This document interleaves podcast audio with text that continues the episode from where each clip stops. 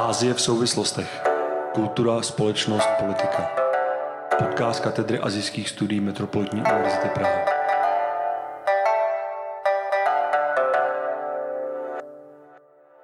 Vážené posluchačky a vážení posluchači, vítejte u dalšího dílu podcastu Ázie v souvislostech. Hlavní téma 20. sjezd komunistické strany Číny si pro vás připravili Aleš Karmazín a host pro dnešní díl Filip Šebok. A jako vždy na začátek pojďme nejdřív na rychlý přehled zpráv. Japonsko jakožto země, kterou má svět za pokrokovou v mnoha ohledech, zejména v technologiích, se pro jednou opět ukázalo jako země, která se velice snadno uchyluje ke krokům zpět. A to zejména co se týče lidských práv a svobod, konkrétně pak u skupin LGBTQ a svobodných žen. Nová legislativa, která má být předložena v letošním roce, by měla v Japonsku regulovat možnost otěhotnět za pomocí darovaného spermatu pro stejnopohlavní páry a svobodné ženy. Z návrhu zákona vyplývá, že by zákon povoloval tento postup pouze sezdaným párům což v překladu konzervativní společnosti, jakou ta japonská je, znamená, že by takovou možnost mohly mít pouze heterosexuální, tradiční a podle všeho konzervativního názoru stabilní rodiny, které dokážou své potenciální děti dostatečně dobře zabezpečit.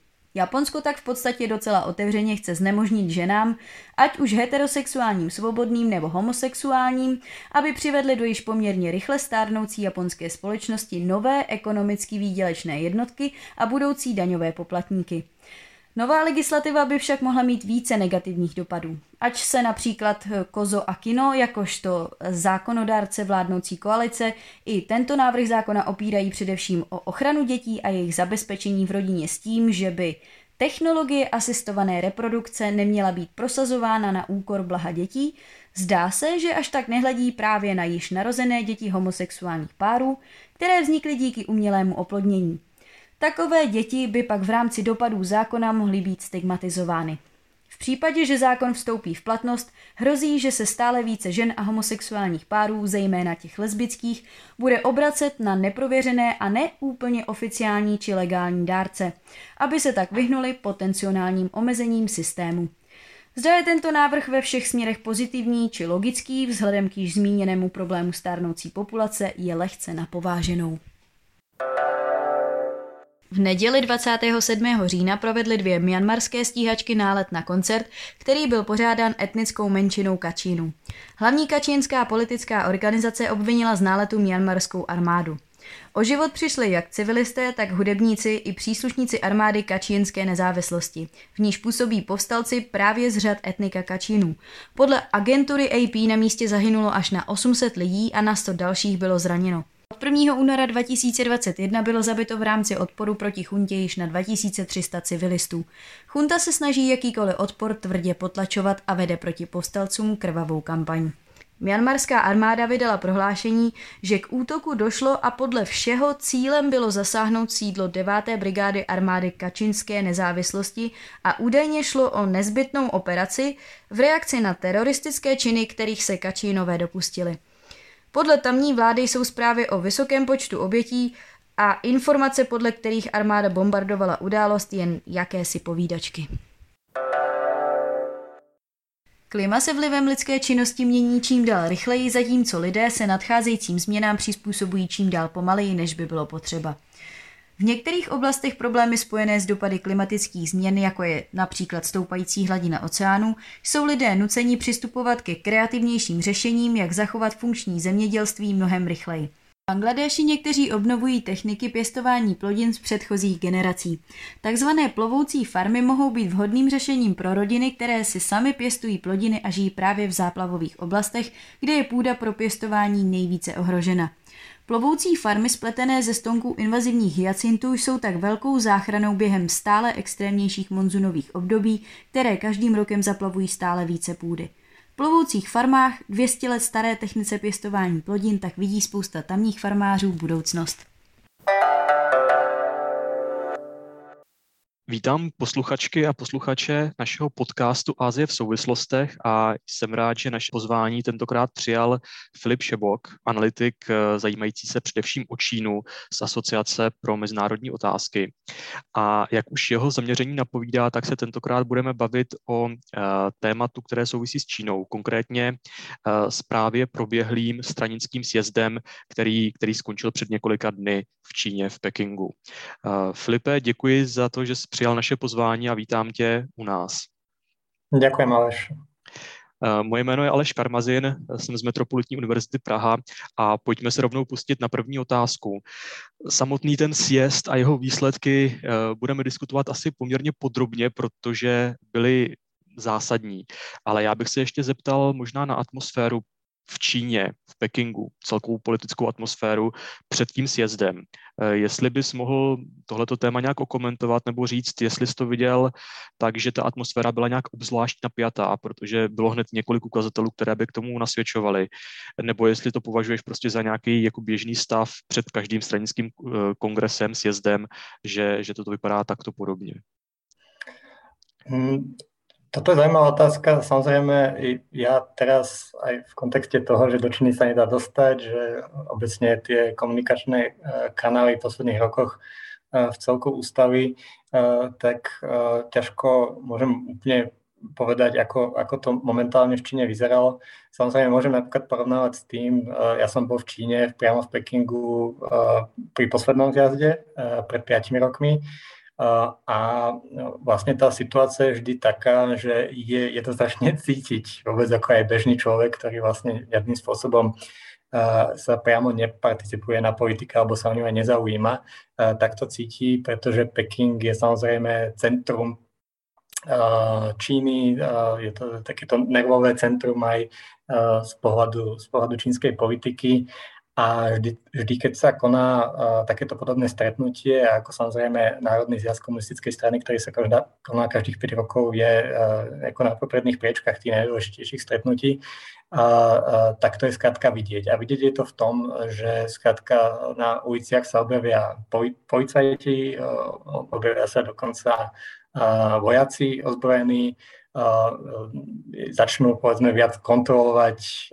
vstupy napríklad do vysokých škôl, kde sú, kde sú tradične nejakí postavení nejakí tí štrážcovia, ktorí skrátka človeka odmávajú a tak ďalej a proste ďalej. Ale to sa všetko mení, pretože je tu uh, taká obecná nervozita, aby skrátka neprišlo k nejakým uh, nepríjemnostiam, ktoré by vrhli zlé svetlo na tých konkrétnych, e, či už povedzme policajtov alebo úradníkov a následne by z toho mali problém.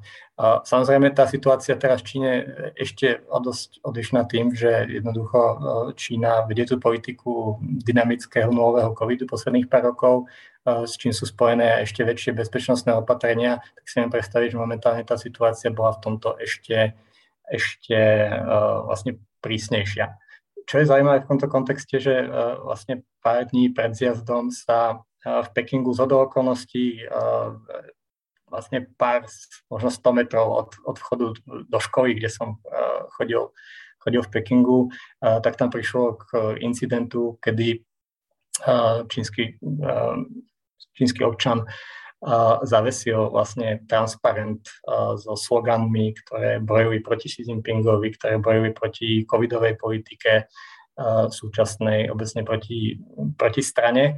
A toto ma dosť práve šokovalo v tom kontexte, ako som hovoril, že tá bezpečnosť je vždy úplne na prvom mieste pred takýmito dôležitými stretnutiami.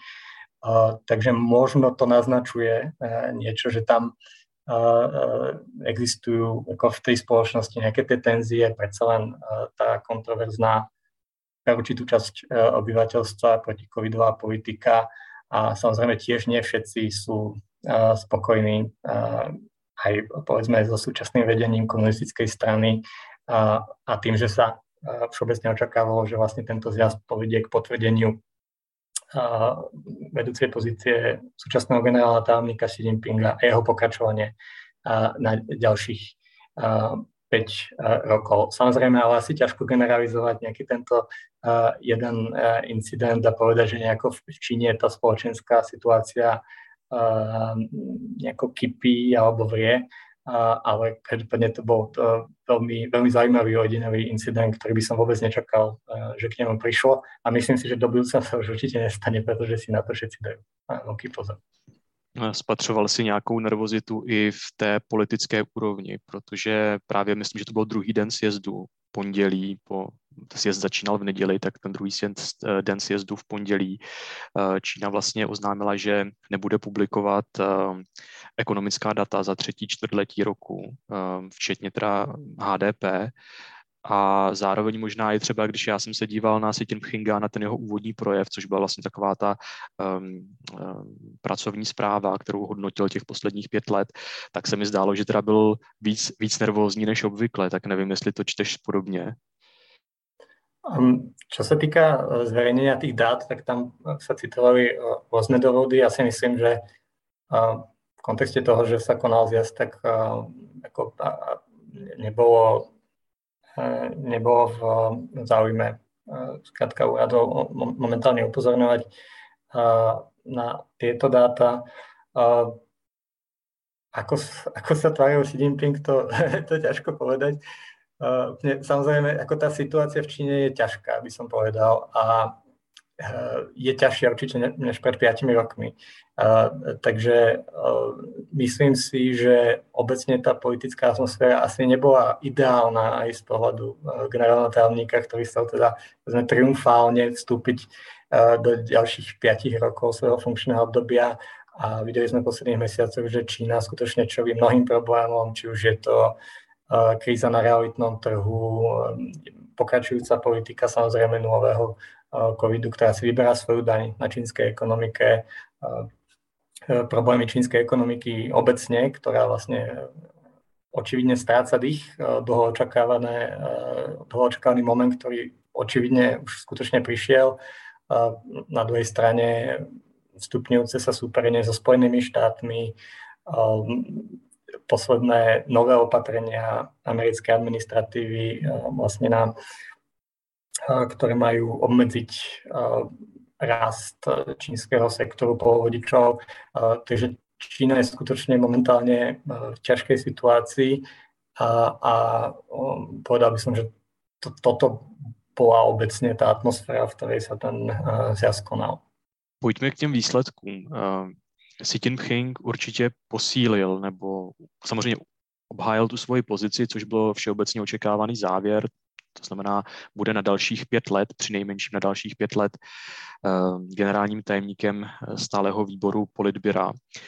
To, není, to, to vlastně toto není překvapení, to se všeobecně očekávalo, ale přece jenom ty výsledky obecně hodnotíme jako překvapení. Já jsem až takhle eh, jednostrané výsledky nečekal. Tak asi se dá říct, že Xi Jinping a jeho křídlo nebo prostě jeho spojenci posílili. Tak jestli bys nám mohl zkusit říct, v čem vidíš ty největší momenty toho posílení Xi Jinpinga? Určite, ja nadviažem na to, že takisto som bol prekvapený a vo výsledku boli prekvapení takmer úplne všetci, pretože vlastne americký think tank, think tank Macro Polo mal takú hru, kde sa mohli vlastne ľudia zapojiť často ako prenomovaní experti na čínsku elitnú politiku a typovať zloženie stáleho výboru Politbira, ktorý má teda 7 členov a z vyše tisíc typov sa netrafil presne nikto. Čo, je, čo skutočne e, dokazuje, do akej miery ten konkrétny výsledok e, bol prekvapením. A čo sa týka tých hlavných e, prekvapení z toho, z toho personálneho hľadiska, tak myslím na jednej strane je to odchod súčasného premiéra, teda čo skoro už bývalého Li Keqianga zo stáleho výboru Politbíra. Ja som stále čakal, že on v tomto orgáne ostane, keďže ešte nedosiahol predtým dodržovanú hranicu 68 rokov na odchod do dôchodku a myslel som, že napríklad bude posunutý do funkcie vlastne predsedu čínskeho parlamentu. Tak, tak sa nestalo a, a takisto odišiel do dôchodku vlastne rovnako starý Wang Yang, ktorý, e, ktorého sa čakalo, e, že by ho práve možno mohol Vykočianga e, prípadne nahradiť na poste, na poste premiéra. Ďalšie, ďalšie prekvapenia, ktoré sú znova spojené vlastne s tou vekovou hranicou 68 rokov, bol až do toho širšieho politbíra, kde je teda 24 členov, sa dostal Wang ktorý je súčasný minister zahraničných vecí. Napriek tomu, že mu je 69 rokov a, a takisto a, a takisto v ňom pokračuje uh, Zhang Youxia, ktorý je, ktorý je vlastne podpredseda Ústrednej vojenskej komisie, ktorý má až dokonca 72 rokov. Takže uh, bolo zaujímavé, akým spôsobom táto veková hranica nebola dodržaná ako dosť, dosť flexibilne, s tým, že sa očakávalo, že samotný generálny tajomník Xi Jinping, ktorý je 69, že na ňo sa to vlastne nesťahuje. Ďalšie prekvapenie, vlastne odchod uh, z politbíra Hu Chunhua, ktorý bol, ktorý teda doteraz je vicepremiérom a v minulosti sa o ňom mm, často hovorilo ako možnom uh, takisto kandidátovi na premiéra, s tým, že on bol z tej mladšej generácie a pokiaľ by povedzme Xi Jinping neuzurpoval tak tú svoju moc a dodržal by tú hranicu alebo tú normu, že pri moci vlastne je generálny tajomník uh, 10 rokov a celkovo to vedenie 10 rokov, tak sa očakávalo, že on by bol predstaviteľ tej ďalšej generácie. To sa nestalo a vlastne odišiel úplne aj, aj z politbiera. Nie, že nebol povýšený, ale dokonca stratil to svoje uh, miesto. Potom konkrétne, uh, čo sa týka uh, čo sa týka zloženia teda toho stáleho výboru, to, toho najúžšieho vedenia, uh, tak... Já, já možná jenom, jenom doplním teďka, jenom úplně krátce, že vlastně teďka ty, ty hlavní kandidáty a vlastně takové ty jako heavyweights, ty, ty jako poměrně jako vysoce postavené politiky s dobrým postavením, tak, které si jmenoval Hu Chunhua, Li Keqiang, samozřejmě jako odcházející premiér, ale i, i Wang Qiang, tak v zásadě všichni, všichni patří spíš do té skupiny, která jako ne, nemá blízko k Xi Jinpingovi a naopak jsou spíš jakoby opoziční, opoziční ladění. A to je na tom, to je na tom překvapivé stejně, stejně jako to, že vlastně ten pád zaznamenali poměrně výrazně, že někteří byli odejiti v zásadě úplně i mimo, i mimo ústřední výbor strany, což není ani jenom těch 24 lidí, ale ještě ta širší skupina. A tohle to opravdu máš pravdu, že to je jako dost, dost jako zásadní a bylo to překvapující. Určite je to, vlastne všetci títo menovaní sú spojení so Zväzom komunistickej e, mládeže, čo bola tradične považovaná jedna z tých silných frakcií v rámci komunistickej strany. A, a takže e, keď sa pozrieme na výsledok e, z jazdu, jeden jasný je aj to, že táto frakcia vlastne stratila akúkoľvek významnú rolu v tých najvyšších poschodiach čínskej politiky a uh, už momentálne tam neexistuje žiadna ľahko identifikovateľná uh, záujmová skupina, ktorá by stála vlastne proti, uh, proti Xi Jinpingovi. Uh, aby som sa ešte dostal teda k tomu stálemu výboru, tak uh, je tam ešte teda pozícia pravdepodobne budúceho premiéra, uh, ktorým, ktorým sa pravdepodobne stane súčasný generálny tajomník Šanghaja, Li Qiang. A tam to meno sa diskutovalo, ale uh, aj kvôli tomu, že vlastne Li Qiang uh, pod jeho vedením prišlo v Šanghaji k tomu dosť relatívne spatkanému lockdownu, kde vlastne bol nedostatok jedla vlastne, a podobné vlastne zásadné problémy, tak sa čakalo, že aj v kontexte uh, tej často spomínanej meritokracie uh, v Číne, že vlastne tie jeho um, tie jeho, ten potenciál, že sa on stane premiérom, je nižší.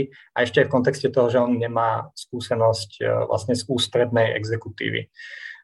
Ale na druhú stranu je, je to človek, ktorý má blízke napojenie na Xi Jinpinga a to sa ukázalo, že je to jeden z tých uh, rozhodujúcich uh, faktorov. To sme sa mohli baviť ďalej o konkrétnych, uh, o konkrétnych menách, ale e, myslím si, že to hlavné význenie je, že tá, e, tá sedmička v stálom výbore, že sú to skutočne e, ľudia, ktorí, ktorí sú, majú blízke napojenie na Xi Jinpinga, nepredstavujú nejaké konkurenčné frakcie a možno ešte doteraz stále vlastne v tom, v tom najvyššom vedení boli ľudia, ktorí nejakým spôsobom mali napojenia na predchádzajúcich lídrov a tak ďalej. A tento raz uh, už, už tomu tak nie je. Možno jednou to významnou výnimkou je Van Huning, ktorý je vlastne taký netypický v tom, že on mal napojenie vlastne na predchádzajúcich dvoch lídrov, či už Jiang Zemin na následne Chutinta a takisto na Xi Jinpinga. On je vnímaný ako nejaký ten človek, ktorý úplne stojí ako keby nad tými mocenskými bojmi a skutočne verný tej strane spíš ako nejakému konkrétnemu predstaviteľovi. Dá se odhadnout, co s těmi konkurenčními frakcemi nebo s nějakou tou vnitřní opozicí bude do těch následujících, řekněme, aspoň pěti let, protože, jak jsi naznačoval, tak v zásadě ty frakce byly nějak úplně přibližně, aspoň rovnoměrně zastoupené, nebo měli prostě nějaké zastoupení v těch vrcholných orgánech. A to po tomhle sjezdu vidíme, že to tak už není. A myslíš, že, že vymizí, nebo že se nějak přestrukturují, nebo dá se vlastně vůbec v tenhle ten moment vůbec něco odhadnout do budoucna? Ja, ja si myslím, že celkovo ten pohľad na frakcie mal vždy určité problémy. Uh, ono vyplýva to z toho, že uh, nejaké informácie otvorené o čínskej letnej politike e, skrátka nie sú, je ich veľmi málo a e, vlastne vôbec existencia takýchto frakcií je niečo, čo je vydedukované. A no, jednoducho pozerá sa povedzme na spoločné nejaké pozadie, e, na osobné vzťahy, na nejaký prekryv kariéry a, a tak ďalej, kto koho povýšil, vlastne kto s kým pracoval a tak ďalej. Ja si myslím, že ono to občas e, môže stierať uh, niektoré rozdiely, ktoré existujú medzi tými ľuďmi, ktoré môžu mať rovnaké pozadie a tak ďalej. Takže ako len taká poznámka na začiatok, že ono uh, aj, aj, alebo aj napríklad niekedy uh, taká generalizácia, ktorá hovorí o tom, že povedzme tá frakcia, ktorú reprezentoval Li Keqiang je nutne ako liberálnejšia alebo tak ďalej, to ako ne, ne, nemusí to uh, úplne byť tak. Uh, čo sa ale týka e, tej budúcnosti, e, tak e, myslím si, že je jednoznačný trend, že to vedenie sa v Číne centralizuje, takže je tam jasný za poslednú dekádu ten pokrok, ktorý teda je explicitne dávaný ako za cieľ centralizovať to vedenie, kde Xi Jinping a jeho rola je vyzdvihovaná ako, ako toho jadra ústredného výboru. Ale si myslím, že teraz vlastne, keď bolo ako dovršené to súperenie alebo nejaké odstránenie tých, tých chránencov predchádzajúcich lídrov, tak zase môže prísť k tomu, že uh, bude, tu, uh, bude tu nejaká fragmentácia medzi, medzi tými novými lídrami, ktorý, ktorých vlastne dostal do tých najväčších do, na ten vrchol čínskej politiky Xi Jinping a budú sa snažiť teraz nejakým spôsobom uh, ako dostať do dobrej pozície uh, kvôli vlastnému povýšeniu, aby jedného dňa napríklad nahradili Xi Jinpinga. Uh, takže si myslím, že určite uh, príde úplne prirodzene k tomu, že sa tu zase budú objavovať nejaké krídla uh, a, a to môže byť vlastne vo výsledku aj trochu nebezpečné, pokiaľ uh, pre pokračovanie vlády komunistickej strany a pre stabilitu pokiaľ Xi Jinping skutočne nezvolí svojho nástupcu. Tento raz zase sa dostal výboru Politbíra, nedostal nikto, kto by mal jasnú šancu stať sa s jeho nástupcom a vlastne bude prebiehať nejaký ten boj medzi jednotlivými staníkmi, ktorí sa budú snažiť dostať do čo najlepšej pozície. Takže si myslím, že frakcie v nejakej miere určite budú pokračovať ako za tým za tým obrazom ako jednoty toho čínskeho vedenia samozrejme prebiehajú mocenské boje. Mně to ještě nedá a já se vrátím ještě k jednomu momentu, který byl možná úplně nejviditelnější v médiích a to, bylo, to byla ta scéna, která je zachycená i na videu, kdy z toho stranického kongresu vyvedli, vyvedli Chutintcha, eh, jakožto bývalého, bývalého generálního tajemníka a bývalého prezidenta. Udělali, vlastně k tomu vyvedení došlo přesně v moment, kdy ten stranický sjezd se otevřel novinářům. To znamená, do té doby byl šest dní zavřený. A mě by zajímalo, jestli máš nějakou vlastní interpretaci téhleté, téhleté události, nebo jestli to prostě považuješ za nějakou symboliku a uzavření nějaké, nějaké, nějaké části té čínské politiky. Myslím, že oficiálně se v těch čínských médiích objevily nějaké krátké noticky ve smyslu, že, že Hu Jintao uh, se necítil zdravotně dobře. Je pravda, že nevypadal nejlépe, ale zase nevypadal jako, že by si mu úplně chtělo odejít a nevypadal úplně zase jako nejhůře ani. Uh, tak jako ukazuje to na něco dalšího, nebo máš nějakou svoji interpretaci téhleté události? Těch interpretací bylo velká, velké množství. Presne tak. Ja si myslím, že asi najbezpečnejšie je povedať, že nevieme a bohužiaľ to nezistíme vôbec nikdy. Ja sa skôr prikláňam k tomu, že mm, bol tam nejaký reálny dôvod spojený s, či už fyzickým alebo psychickým zdravím. Ako keď sme sa keď sme videli tie videá, tak uh, Chutintal nevyzerá úplne v poriadku, zkrátka, ako aby som to takto možno eufemisticky uh, popísal uh, jednoducho. Ale čo sa tam konkrétne stalo, uh, je, je skutočne ťažké povedať. Je to, čo treba povedať, je to veľmi netypické. Niečo takéto sa stane a uh, ja, ja si myslím, ako, ako dedukujem z toho, že pre Xi Jinpinga, pre celkovo čínske vedenie nie je žiadané, aby ukazovala svetu ten obraz nejakej, skratka, aby skratka prišlo k takémuto uh, potenciálne neviem, trápnemu momentu, uh, kde um, vlastne sa ukazuje, uh, bola to interpretácia, že prišlo, že vlastne si Jinping vyhodil Chudinta nejakého dôvodu, ako, vys, snahe vyslať nejaký signál, ale ja si myslím, že ten ako signál by práve nebol no, úplne ako pozitívny a nehovoril by pozitívne o tom, že strana je ako nejaká jednotná, uh, jednotná entita. Um, takže z tohto titulu si nemyslím, že by to fungovalo ako nejaký mocenský signál a ako, nie je to úplne ani štýl Xi Jinpinga. Myslím, že ten má na to skrátka iné páky. Máme tu nakoniec protikorupčnú kampaň za posledných 10 rokov a dá sa nejakým spôsobom aj ponížiť uh, svojich oponentov iným spôsobom. A takisto Chutintal vlastne nie je momentálne nejaký reprezentant, eh, ktorý by stal ako v opozícii Xi Jinpinga. Um, takže, takže asi takto skutočne, skutočne si nemyslím, že, uh, že sa dopatrame k uh, nejakému finálnemu uh, ako výsledku. Ale čo si myslím, ako keď, keď sme videli, akým spôsobom sa chovali vlastne to čínske vedenie, ktoré tam sedelo a že nejakým spôsobom ignorovali uh, Chudinta ako v čínskej spoločnosti, kde samozrejme je zdôrazňovaná úcta voči starším, tak to vyzeralo ako aj ľudsky uh, dosť, uh, dosť vážne. Ja myslím, že ich to ako nereflektovalo ich to vo, vo veľmi dobrom svetle. Takže možno už len takto ako z osobného hľadiska mm, by som povedal, že to, že to ešte nevyzeralo dobre. Eh, já bych možná teďka ještě se zaměřil na, na tu pracovní zprávu, kterou si Jinping přednášel na začátku toho kongresu, eh, protože tyhle ty pracovní zprávy, vlastně to shrnutí za těch posledních pět let práce strany jsou samozřejmě velmi pečlivě dopředu připravované a jsou to velice důležité do, řekněme, programové, ideologické dokumenty, který, které mají zásadní roli. Mimochodem i v tom dokumentu vlastně jako si Jinping naznačoval částečně kritiku Eh, stavu strany před tím svým nástupem právě za Chutintchá, což je taky docela bezprecedentní krok. Eh, většinou, většinou naopak ti eh, lídři strany se hlásí k nějaké jednotě a kontinuitě ve straně. Ale mě by zajímalo, jak ten, jak jsi tu pracovní zprávu četl a jestli tam jsou nějaké nějaké momenty, které nám naznačují, jak by ta čínská politika mohla vypadat do budoucna. Lebo jeden z zaujímavý moment bolo, že oproti tým posledným správam, tak tá správa sa pozerala vlastne až 10 rokov dozadu.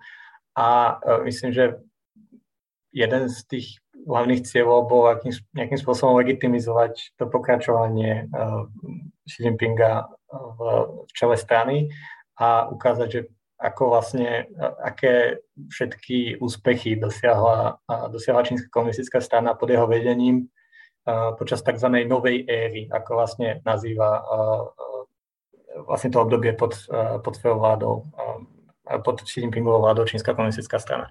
Takže toto bol hlavný, podľa mňa veľmi, veľmi dôležitý aspekt, kde bolo zdôrazňované skrátka, úspechy, úspechy v boji proti chudobe, z politického hľadiska napríklad ten koncept celoprocesnej demokracie, ktorý teda v Číne údajne je otázka um, úspechov v environmentálnej oblasti, ktorá je pre Xi Jinpinga um, osobne očividne veľmi dôležitá.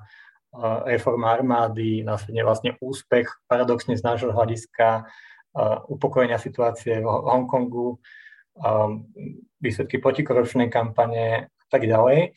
Takže toto bol veľmi dôležitý aspekt. Potom, čo, čo sa týka obecne možno aj ako smerom, smerom dopredu, že čo môžeme e, čakať od e, ďalších 5-10 rokoch. Videl som pár porovnaní, kde boli vlastne vypichnuté nejaké kľúčové slova v tých posledných správach. Čo je zaujímavé, bol jednoznačne dôraz na bezpečnosť, na vôbec koncept bezpečnosti, ktorý bol viac akcentovaný oproti minulosti aj oproti akcentu na celkovo hospodársky rozvoj a ekonomiku. Vlastne bezpečnosť, tzv. všestranná bezpečnosť, koncept Xi Jinpinga je jeden z tých ako veľkých, veľkých prínosov, ak to tak neutrálne povieme, jeho vlády, kde vlastne je sekuritizované, ako vnímané ako potenciálna hrozba prakticky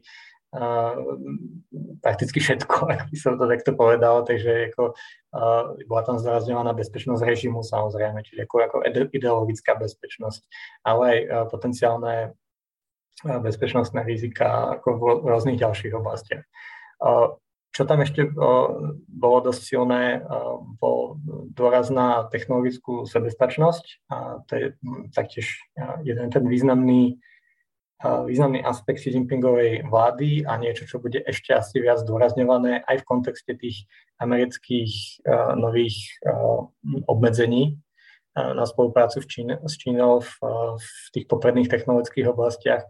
Teda môžeme čakať posilnenie čínskych snách vlastne dosiahnuť v nejakých tých kľúčových sektoroch pre budúcu ekonomiku významné a samostatné postavenie.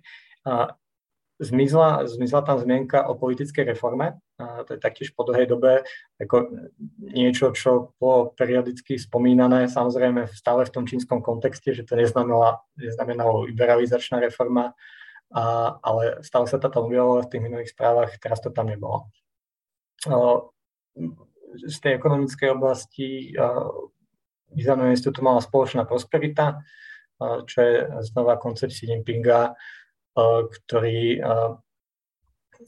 ktorý má znamenať prakticky nejaký nový socioekonomický model pre čínsku ekonomiku, ktorý bude klásť väčší dôraz na redistribúciu, redistribúciu vlastne zdrojov v tej čínskej ekonomike.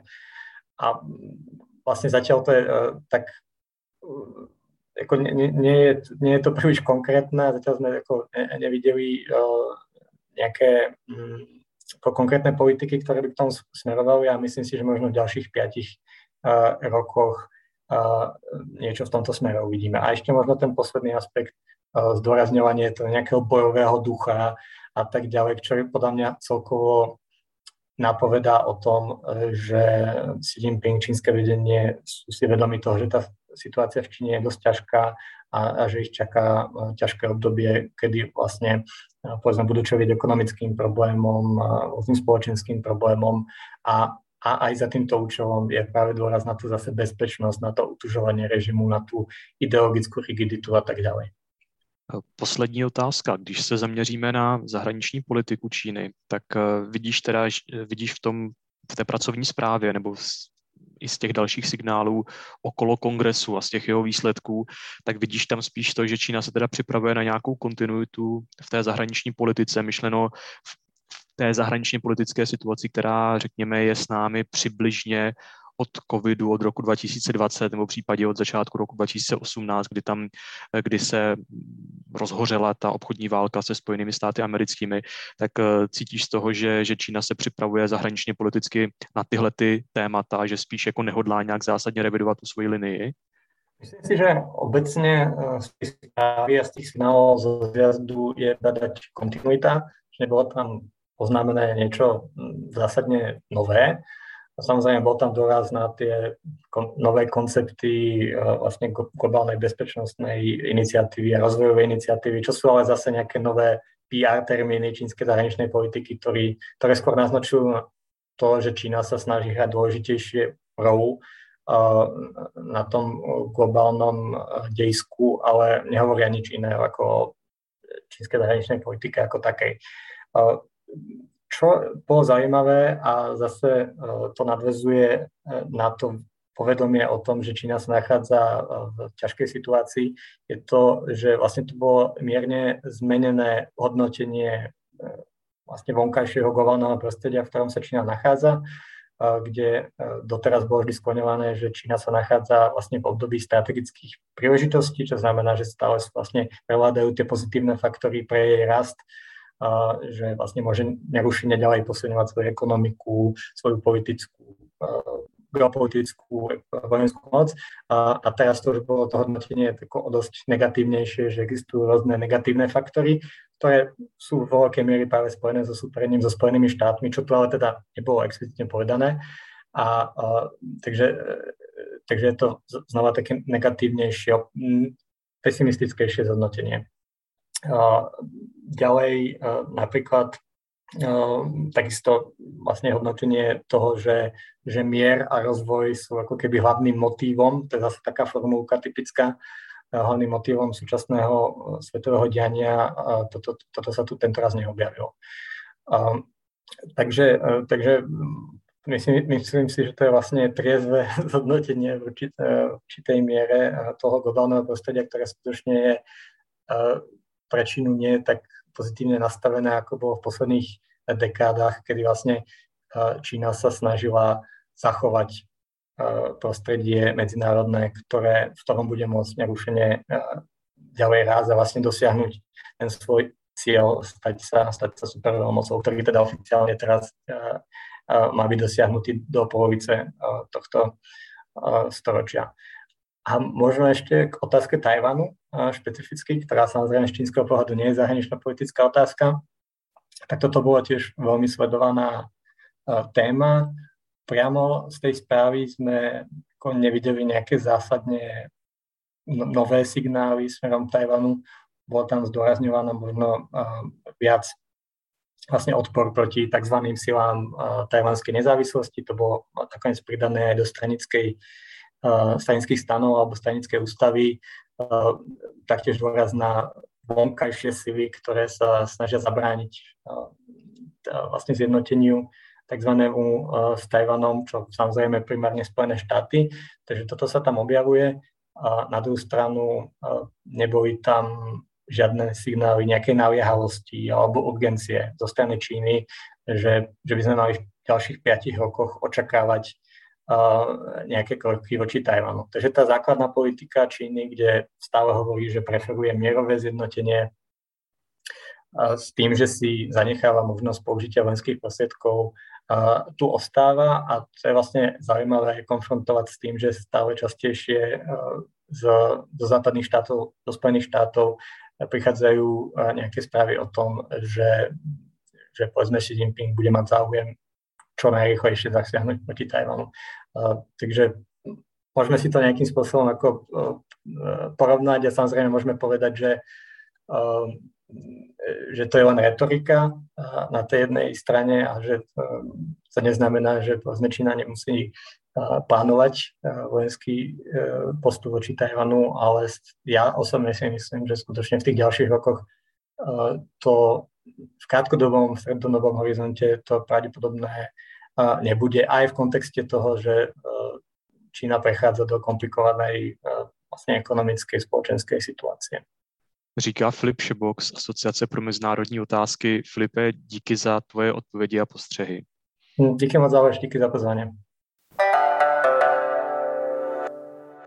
Pro dnešní díl je to od našeho týmu Ázie v souvislostech vše a moc děkujeme za vaši podporu, že jste si i dnes vybrali k poslechu právě naše téma a náš podcast. Vážíme si toho, že jste každý nový díl s námi a budeme se na vás těšit zase příští měsíc s novým tématem. Naslyšenou!